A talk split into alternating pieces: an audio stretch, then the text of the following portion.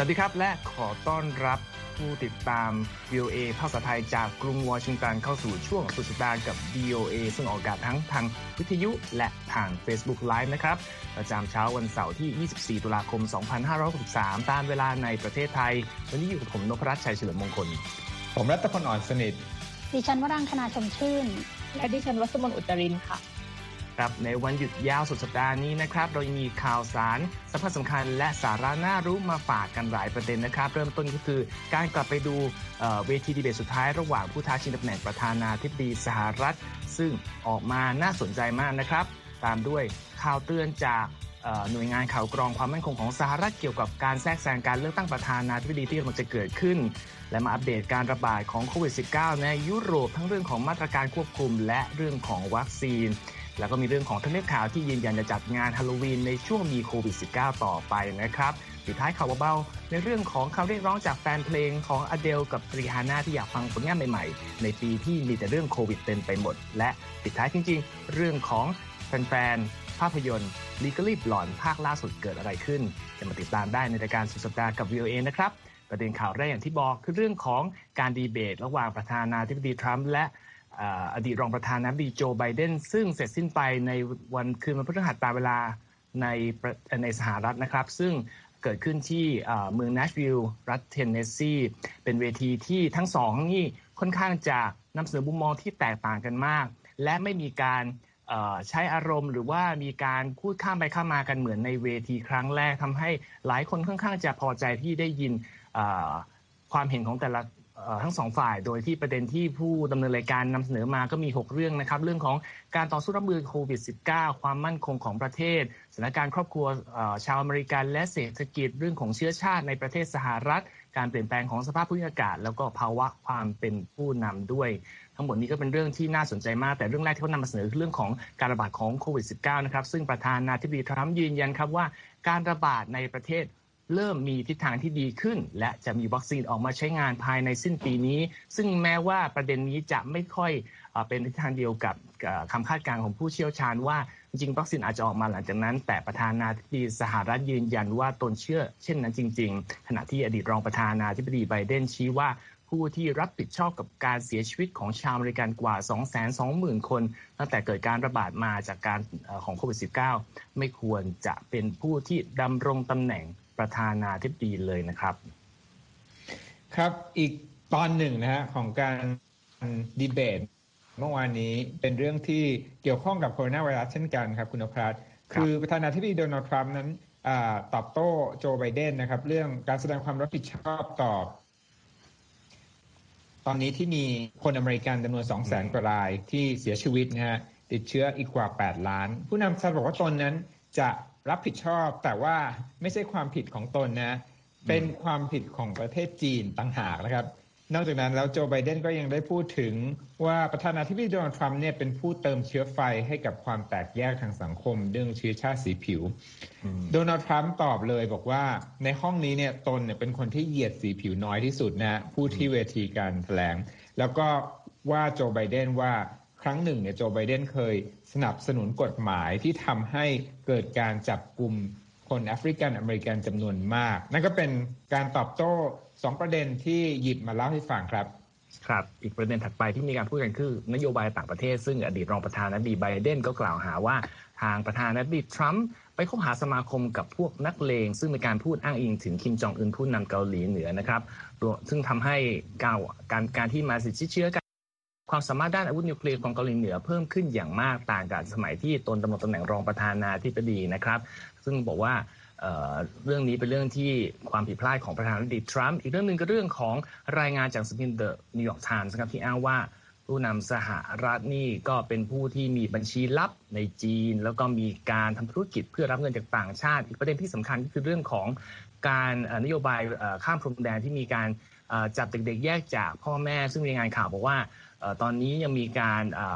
ให้เด็กไปเจอพ่อแม่ไม่ได้ตั้งหลายร้อยครอบครัวนะฮะซึ่งเรื่องนี้ทางประธานาธิบดีทรัมป์ก็ตอบโต้ว่า เรื่องของเกาหลีเหนือเนี่ยตัวเองทำให้ไม่เกิดสงครามกับเกาหลีเหนือเป็นเรื่องที่ดีมาก ส่วนเรื่องประเด็นการแยกพ่อแม่กับลูกนั้นไม่ใช่ความผิดของทางรัฐบาลสหรัฐแต่เป็นเรื่องของแก๊งกระบวนการพาเด็กข้ามแดนมา แต่เด็กๆพวกนั้นได้รับการดูแลอย่างดีเป็นต้น ส่วนเรื่องของทางทำธุรกิจกับต่างประเทศก็กล่าวหากันว่าจริงๆ แล้วเป็นทางฝ่ายของไบเดนและครอบครัวต่างหากที่ใช้อำนาจในช่วงนั้นในการทำธุรกิจกับต่างประเทศก็ ว่ากันไปนะครับ อีกเรื่องหนึ่งคือเรื่องของสภาพภูมิอากาศทางประธานาธิบดีทรัมป์ก็ยืนยันนะครับว่าสภาพทั่วไปเนี่ยดีขึ้นแล้ว ประเทศสหรัฐมีการลดการระบบการปล่อยก๊าซคาร์บอนไดออกไซด์ดีขึ้น แต่ว่าทางทางไบเดนก็บอกครับว่าถ้าเกิดตัวเองได้ขึ้นมาเป็นประธานาธิบดีสหรัฐจะนำสหรัฐกลับเข้าสู่ความตกลงเรื่องปารีสว่าด้วยการเปลี่ยนแปลงสภาพอากาศ แล้วก็จะลดการพึ่งพาน้ำมันไปใช้พลังงาน ที่นำมาหมุนเวียนใหม่ได้ ซึ่งทางทรัมป์ก็มีการโต้ว่าถ้าทำอย่างนั้น รัฐที่มีการผลิตน้ำมันมากคงจะไม่น่าแฮปปี้กับสิ่งที่ไบเดนนำเสนอนะครับ ครับเรื่อง fracking เนี่ยถูกใช้เวลาไปเยอะพอสมควรเลย จนกระทั่งตอนปลายของดีเบตเมื่อคืนนี้เนี่ยเหลือคำถามสุดท้ายที่ทั้งสองคนต้องตอบสั้นนิดเดียวนะครับครับ คือคำถามว่าถ้าสมมุติว่าวันนี้เนี่ยเป็นวันที่คุณ ขึ้นกล่าว ปฏิญาณตนเข้ารับตำแหน่ง คุณจะพูดกับผู้ที่ไม่ได้เลือกคุณอย่างไรนะทานาธิบดีโดนัลด์ทรัมป์นั้นใช้เรื่องใช้โอกาสนี้เนี่ยย้ำถึง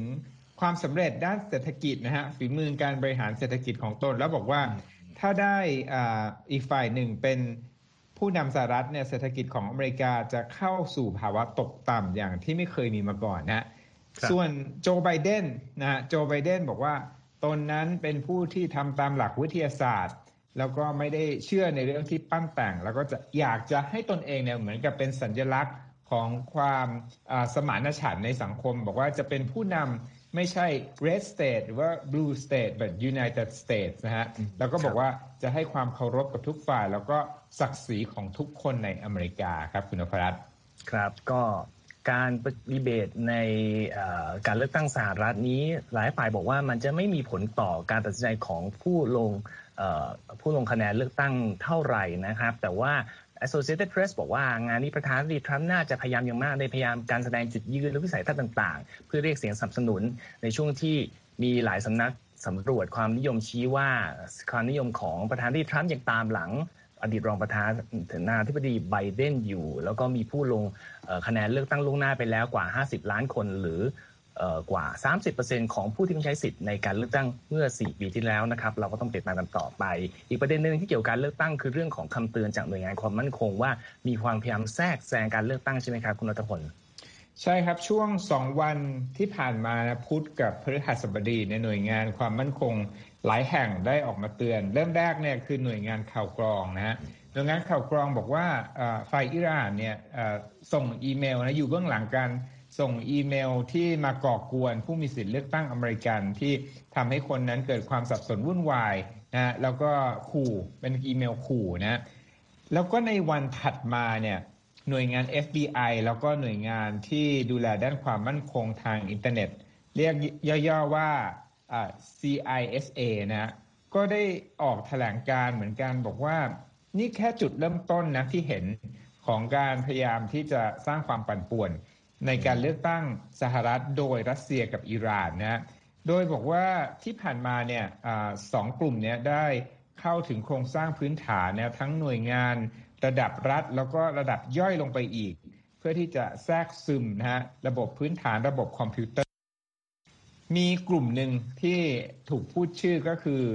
Berserk Bear นะฮะก็คือกลุ่มของรัสเซียที่พยายามที่จะเข้ามาก่อกวนระบบต่างๆ โดยบอกว่าสามารถที่จะเข้าถึงระบบเซิร์ฟเวอร์นะถึง 2 อัน 2 แห่งด้วยกัน แล้วก็อาจจะมีการใช้ข้อมูลยืนยันตัวบุคคลที่ได้มาเนี่ยเพื่อที่จะไปต่อยอดการคุกคาม ด้านระบบต่างๆ ในอเมริกา ทั้งนี้และทั้งนั้นนะครับ ทั้งสองหน่วยงานนะฮะ FBI กับ CISA ได้บอกว่าถึงแม้ว่าจะมีความเป็นไปได้นะครับว่าจะเกิดการก่อกวนเพิ่ม แล้วว่าขยายวงต่อจากนี้โดยรัสเซียแล้วก็อิหร่าน แล้วก็ทำให้คนนั้นเข้าใจผิดทำให้คนนั้นขาดความเชื่อมั่นในการเลือกตั้งอเมริกา แต่ขณะนี้เนี่ยก็ยังไม่พบหลักฐานนะครับว่าความน่าเชื่อถือ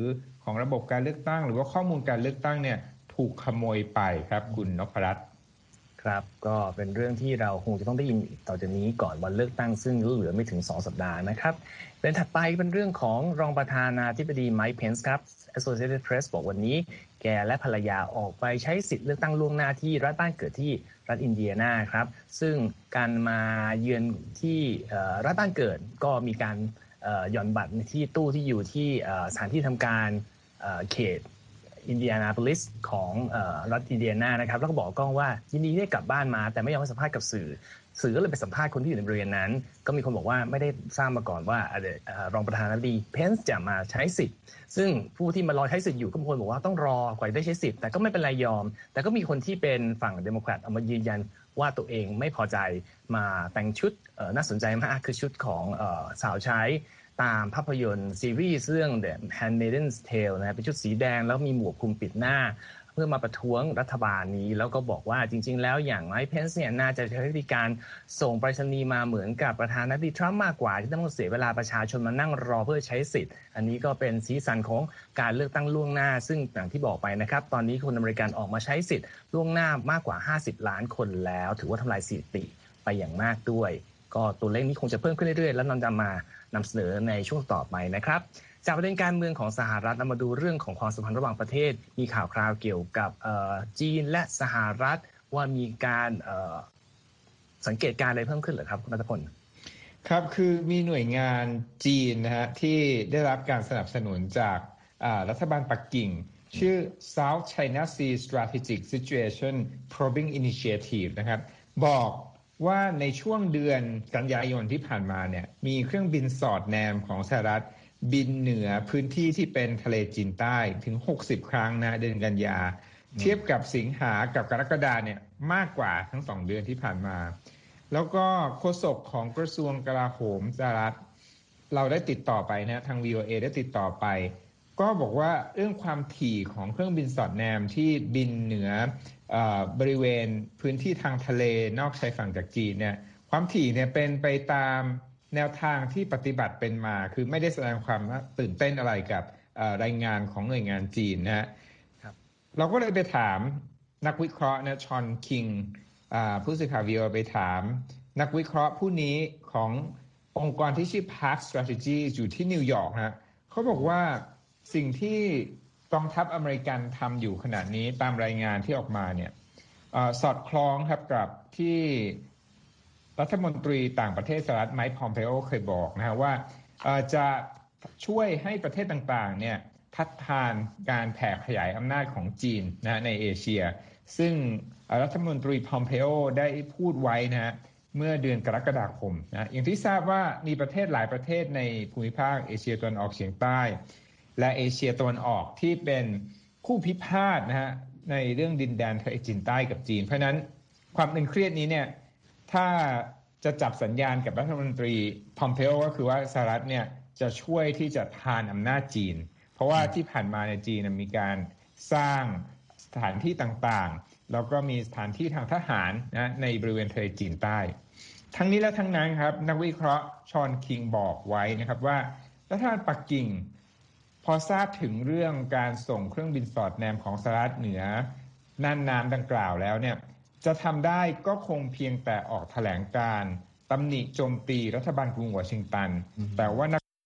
นี้ไม่เชื่อนะครับ ว่าจีนนั้นจะใช้ไม้แข็งนะฮะในการหยุดเครื่องบินเหล่านี้ที่บินไปสอดแนมเก็บข้อมูลบริเวณดังกล่าวครับ ครับก็เป็นความสัมพันธ์ที่เราจับตาดูมาตลอดนะครับ ก็เป็นอีกประเด็นหนึ่งที่เรานำมาเสนอ ทุกท่านกำลังติดตาม VOA ภาคภาษาไทยจากกรุงวอชิงตันในรายการคุยข่าวกับสุดสัปดาห์กับ VOA อยู่นะครับ จากประเด็นหนักๆ เราไปประเด็นที่ก็เขายังหนักอยู่นะฮะ ก็เป็นเรื่องของการระบาดของโควิด -19 ซึ่งคุณวัสมนมีรายงานเกี่ยวกับการควบคุมการระบาดที่เบลเยียมมาฝากใช่ไหมครับ ใช่ค่ะ ก็วันศุกร์นี้นะคะ ทางเบลเยียมค่ะ ก็ประกาศยกระดับการจำกัดมาตรการทางสาธารณสุขเพื่อเพื่อสกัดกั้นการระบาดของโควิด -19 ขึ้นอีกระดับหนึ่งค่ะ แต่ว่าอย่างไรก็ตามเนี่ยทางเบลเยียมก็ยังยืนยันค่ะว่าจะยังไม่ออกมาตรการถึงขั้นปิดเมืองค่ะถามว่าตอนนี้เนี่ยยอดอาการระบาดของ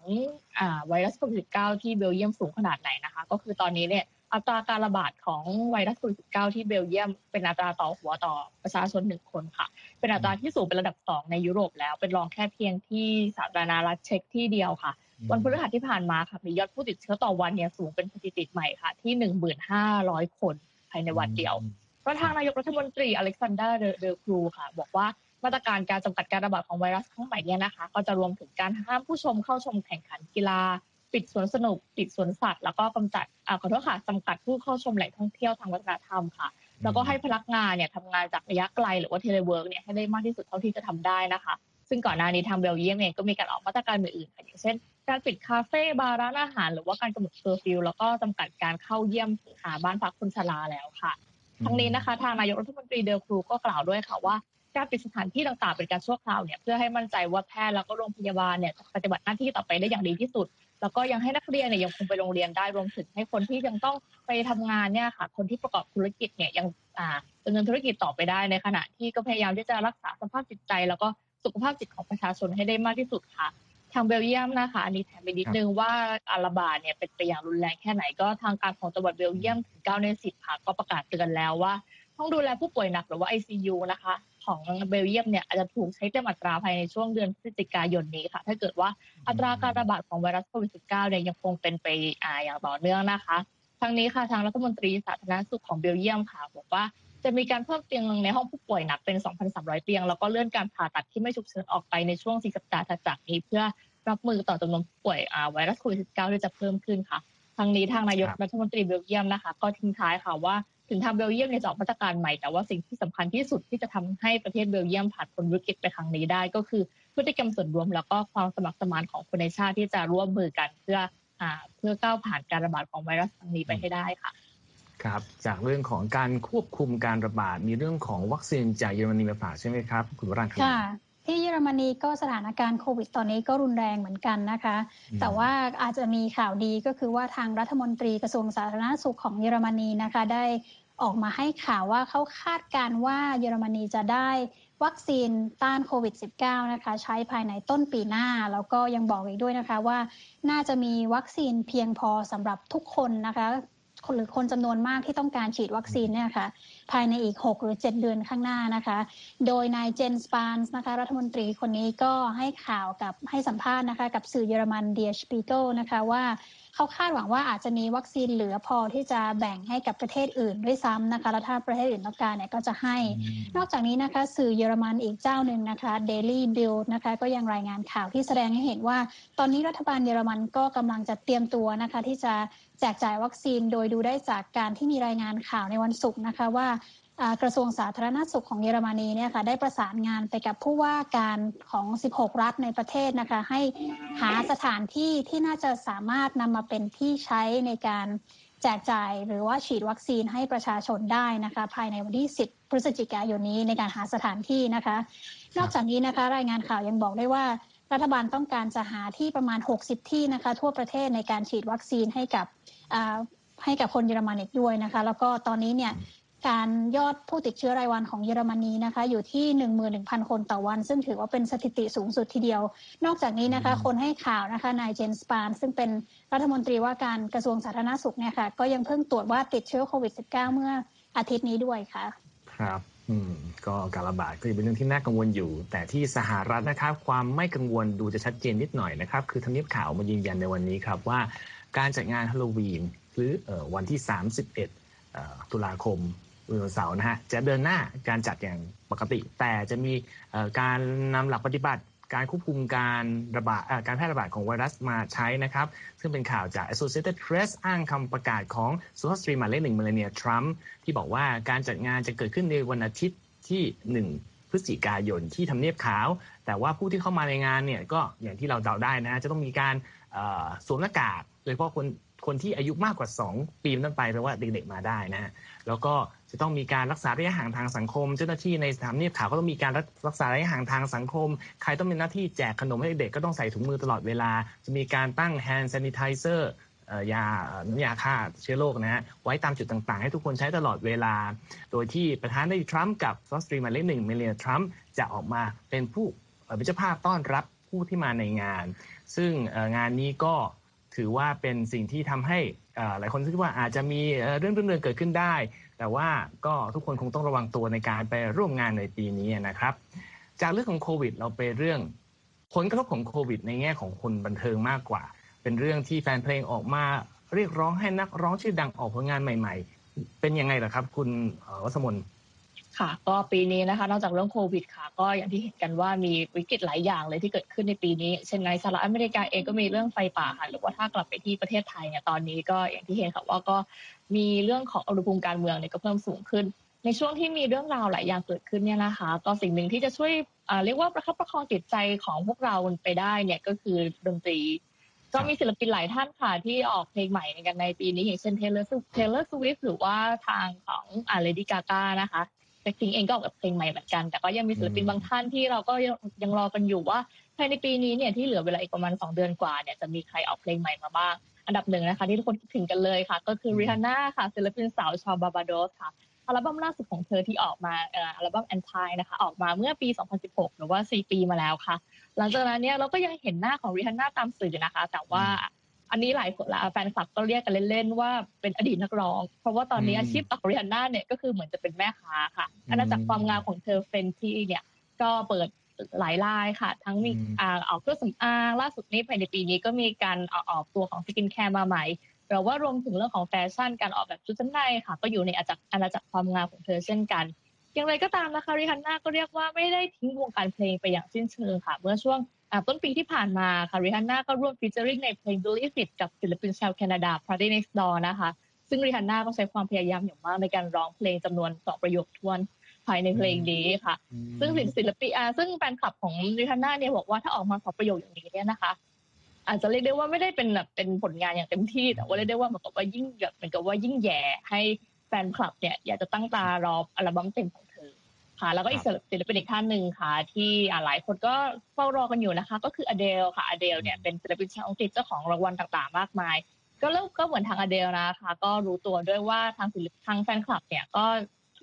เฝ้ารอเธออยู่ว่าเมื่อไหร่จะมีผลงานใหม่มา ก็อเดลค่ะ ก็ตอบกับหนึ่งในแฟนคลับผ่านทางอ่าผ่านทางสื่อสังคมออนไลน์นะคะ ก็เขาก็ถามอเดลว่าอัลบั้มใหม่เนี่ยใกล้จะวางแผนหรือยังอเดลก็บอกว่า ยังไม่ใกล้ละค่ะ ตอนนี้ไวรัสยังระบาดอยู่เลย ฉันยังกักตัวอยู่ แล้วก็ตอนนี้ฉันก็ยังสวมหน้ากากแล้วฉันก็ยังอดทนรอ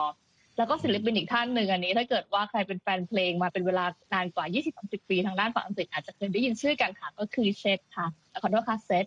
เซตเนี่ยนะคะเขามีอ่าเขาเรียกได้ว่าวงจรในการออกอัลบั้มอัลบั้มเพลงน่าสนใจก็คือออกทุกสิบปีสองอัลบั้มล่าสุดเนี่ยก็คืออัลบั้ม Lover Rock ค่ะออกเมื่อปี 2000 แล้วก็อัลบั้ม Soldier of Love เนี่ยออกเมื่อปี 2010 ก็ทางสำนักข่าว CNN ค่ะ ก็บอกว่าตอนนี้ปี 2020 ก็ครบรอบ 10 ปีที่เซตควรจะออกอีกอัลบั้มหนึ่งมาได้แล้ว ซึ่งเซตนะคะ ถึงเขาจะออกอัลบั้มเป็นแต่ละอัลบั้มเนี่ยทิ้งระยะห่างกันนานหลายปีค่ะ แต่ว่าทุกครั้งเนี่ยก็จะมีผลตอบรับจากแฟนคลับอย่างถล่มทลายค่ะ ครับ ครับ โอเคครับ ขอบคุณสำหรับการอัปเดตว่าแฟนเพลงใครต้องรออะไรต่อไปนะครับ แต่เรื่องภาพยนตร์ก็มีการรอกันใช่ไหมครับคุณพรังคณา ค่ะ ก็จะเป็นอัปเดตสั้น ๆ นะคะสำหรับแฟนภาพยนตร์ Legally Blonde นะคะ หรือว่าชื่อไทยก็คือสาวบลอนหัวใจดีดาร์ซึ่งถ้าใครจำได้นะคะ ลงโรงครั้งแรกเนี่ยเมื่อประมาณเกือบ 20 ปีที่ผ่านมาแล้วนะคะ ตอนนี้ค่ะทางสตูดิโอนะคะ MGM Studio เนี่ยประกาศออกมาแล้วนะคะว่าจะสร้างภาค 3 แต่ว่ายังไม่ได้จะออกเร็วๆนี้นะคะ ก็คือจะออกในเดือนพฤษภาคม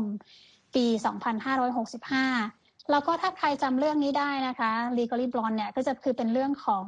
Elle Woods ใช่ไหมคะที่แสดงโดยนักแสดงสาว Reese Witherspoon นะคะ ซึ่งเป็นเรื่องของสาวที่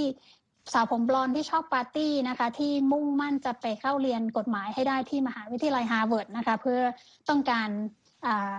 ชิงหัวใจอดีตแฟนหนุ่มมานะคะ แล้วก็ในในระหว่างนั้นเองเนี่ย เธอก็ต้องเอาชนะคำสบประมาท แล้วก็พิสูจน์ให้ได้ว่า ถึงแม้เธอจะเป็นสาวผมบลอนลุ่มหลงกับแฟชั่น ความงามแล้วก็งานสังคมนะคะ แต่เธอก็เป็นผู้หญิงผมบลอนที่มีสมอง แล้วก็สามารถเป็นทนายแล้วก็ประสบความสำเร็จได้นะคะ ซึ่งเรื่องนี้นะคะพอหลังจากที่ MGM ประกาศออกมาแล้วนะคะ ก็มีรายงานข่าวว่าก่อนหน้านี้เพียงหนึ่งวันนะคะ นักแสดงสาว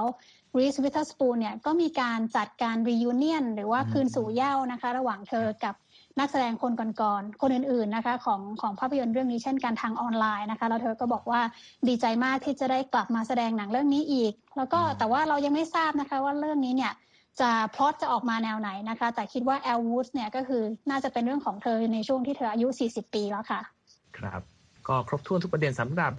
การนำเสนอข่าวในวันนี้นะครับ ขอบคุณทุกท่านที่ติดตามรับชมนะครับหมดเวลาสำหรับคุยข่าวสุดสัปดาห์กับ UA ภาคภาษาไทยแล้ว ผมนพรัตน์คุณรัตพล คุณวราคณาและคุณวัสมนต้องขอลาไปก่อนนะครับพบกันใหม่สัปดาห์หน้า สวัสดีครับ สวัสดีค่ะ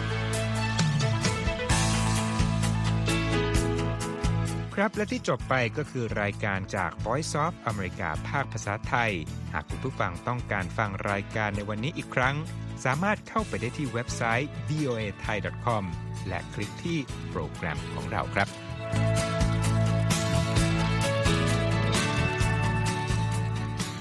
และถ้ามีเวลาว่างเสาร์อาทิตย์ อย่าลืมแวะมาฟังสุดสัปดาห์กับ VOA เช้าวันเสาร์ซึ่งเราจะมีคุยกันบันเทิงสำหรับหนังใหม่ประจำสัปดาห์ กับภาษาอังกฤษสำนวนอเมริกันทุกเช้าวันอาทิตย์ ตามเวลาในประเทศไทย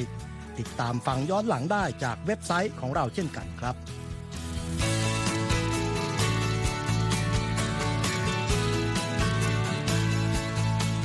และสำหรับคุณผู้ฟังที่ชอบเรียนรู้ภาษาอังกฤษ ตอนนี้เรามีคอลัมน์พิเศษ Let's Learn English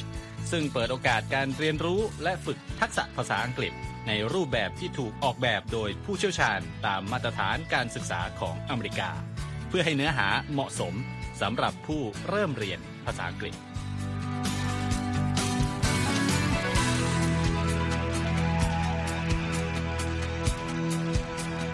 ครับเรายังมีวิดีโอที่จัดทำขึ้นเป็นพิเศษ สะท้อนเรื่องราวหลากหลาย ตั้งแต่ชีวิตคนไทยในสหรัฐ ไปจนถึงเหตุการณ์สำคัญต่างๆ ที่เกิดขึ้นในอเมริกามาเสนอเป็นประจำ ซึ่งติดตามได้ทั้งทางเว็บไซต์ voa thai com Facebook และ YouTube VOA Thai ครับ